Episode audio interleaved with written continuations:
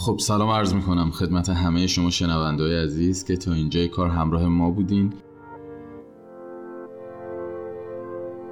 خب من میرم سراغ دستبندی دوم. اگه یادتون باشه گفتم که من برای اینکه راحت تر باشه درک این اصول و این اصول دهگانه اینا رو تو دستبندی های مختلف تقسیم بندی کردم.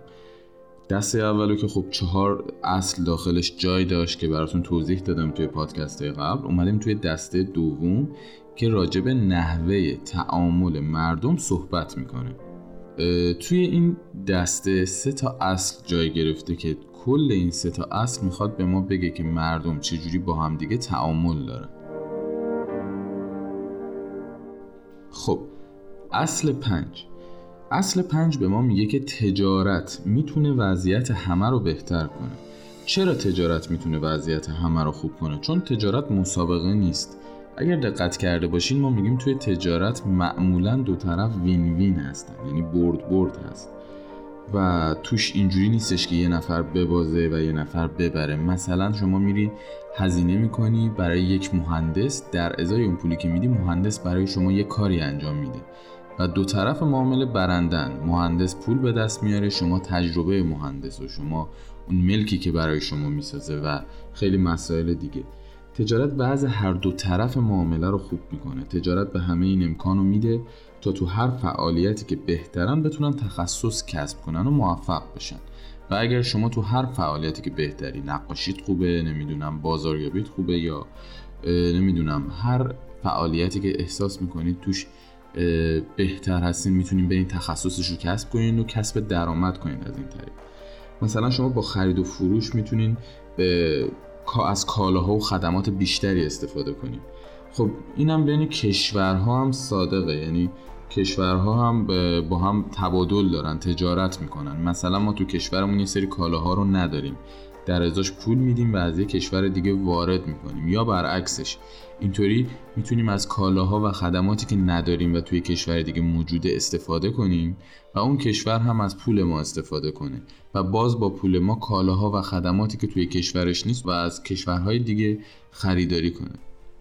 و اینم بدونین شما هیچ وقت لباس شخصی خودتو که نمی‌سازی یا مثلا غذا برای خودت پرورش نمیدی که و برای اینکه بتونی غذا داشته باشی مواد غذایی داشته باشی یا لباس داشته باشی باید به امر تجارت وارد بشی. یعنی شما باید پولشو بپردازی و کسی که تولید کننده است لباس بگیری. و باز مثلا شما تولید کننده غذا هستین اون شخص با پولی که از لباسی که شما ازش خریدین به دست میاره میاد از شما غذا می‌خره. اینجوری وضع همه بهتر میشه و یه کشور نجات پیدا می‌کنه. خب اصل 6 به ما چی میگه؟ اصل 6 میگه بازارها معمولا روش خوبی برای سازماندهی فعالیت اقتصادی دارن یعنی چی؟ یعنی توی اقتصاد بازار ما میلیون ها بنگاه اقتصادی داریم مثل شرکت ها و کسب و کارها بنگاه های خونگی هم داریم که این بنگاه ها تصمیم می‌گیرن که چه کالا یا خدماتی به چه میزان تولید بشه خب آدم اسمیت یک اقتصاددان سیاسیه که یه بیانیه مشهور داره که میگه درسته که افراد و شرکت ها از منافع شخصیشون انگیزه می‌گیرن که چه کاری انجام بدن یا از چه کالا و خدماتی استفاده کنن. میگه اینا همش با اینکه از انگیزه شخصی این افراد نشأت می‌گیره اما یه دست نامری وجود داره که این منافع شخصی رو به سمت ارتقاء رفاه اقتصادی جامعه هدایت می‌کنه. بعد از این اومده نتیجه گرفته که اقتصادهای با برنامه ریزی متمرکز عمدتا شکست می‌خورن. یعنی همیشه یه دست نامرئی اصطلاحش وجود داره توی اقتصاد به نام اینویزیبل هند دست نامرئی توی اقتصاد وجود داره. من برای منافع شخصی میرم لباس و غذا تهیه می‌کنم. ولی این باعث رشد بازار میشه. برای همین ما هیچ وقت نمی‌تونیم برنامه ریزی متمرکز کنیم واسه اقتصاد که چه کالا یا چه خدماتی حتما تولید بشه. نه این دست نامرئی برای رفاه اقتصادی توی بازار وجود داره و بازار رو هماهنگ می‌کنه تعادل میده و خدمات و کالاهای جدیدی رو به وجود میاره و حفظشون می‌کنه. و اینکه میگی که برنامه ریزی های متمرکز اقتصادی عمدتا شکست می‌خوره چرا؟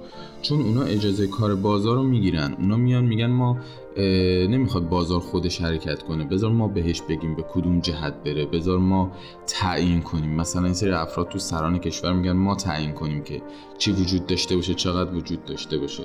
بر همین عمدتا شکست می‌خورن و خیلی کم پیش میاد که یک نفری بتونه بازار رو هدایت کنه به اون سمتی که می‌خواد و ازش سوء استفاده کنه.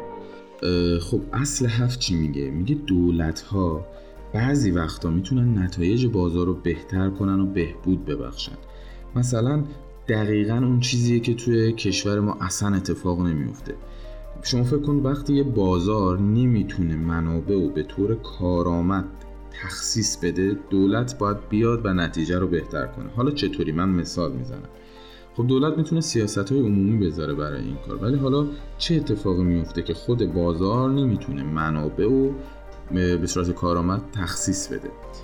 مثلا شما فکر کنید که منابعی داریم مثل مثلا نفت و گاز مثل تجارت نفت و گاز که بعد شرکت هایی هم برای این کار وجود داره. خب این شرکت ها انقدر قدرت می‌گیرن که مافیای خودشونو دارن. بعد کم کم انحصاری میشه یا مثلا وارد خود خودرو انحصاری میشه و شرکت های دیگه نمی‌تونن وجود داشته باشن و فقط دست یه قشر خاصی میمونه. خب این به بازار ضربه می‌زنه. یعنی منابع و فقط تخصیص داده به یک قشر خاصی و بقیه افراد جامعه نمی‌تونن کار کنن نمی‌تونن پیشرفت کنن و خب این داره به بازار ضربه می‌زنه.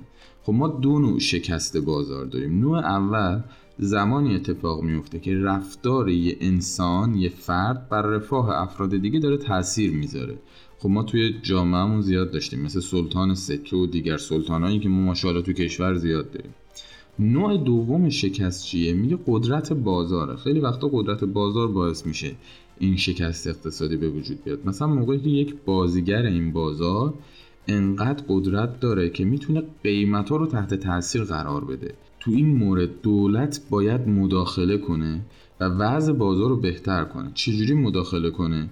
میاد قوانین و سیاست های عمومی وضع می‌کنه میاد مقرراتی می‌ذاره علیه انحصار طلبی یا مثلا برای مردم مالیات بر درآمد می‌ذاره که برابری ایجاد کنه. مثلا کسی که داره 200 میلیون در ماه درآمد کسب می‌کنه با کسی که دو میلیون داره درآمد کسب می‌کنه میاد مالیات بر درآمد می‌ذاره که برابری ایجاد بشه سطح رفاه بالا بره و بتونه خدمات بهتری ارائه کنه به مردم و بازار رو حفظ کنه باعث رکود و تورم و شکست اقتصادی نشه. خب اینم از امروز و این پادکست چهارم ما که تا اینجا ما هفت اصل رو یاد گرفتیم و دو دسته مهم. خب تو پادکست بعدی سه اصل آخر رو یاد می‌گیریم و بعدش میریم سراغ بقیه مطالبی که مربوط به اقتصاد و تجارت بین الملله باز هم میگم اگر انتقادی پیشنهادی و مسئله نسبت به پادکست ها نظری خاصی دارید برای بنده بفرستین و امیدوارم که از پادکست های من خوشتون اومده باشه.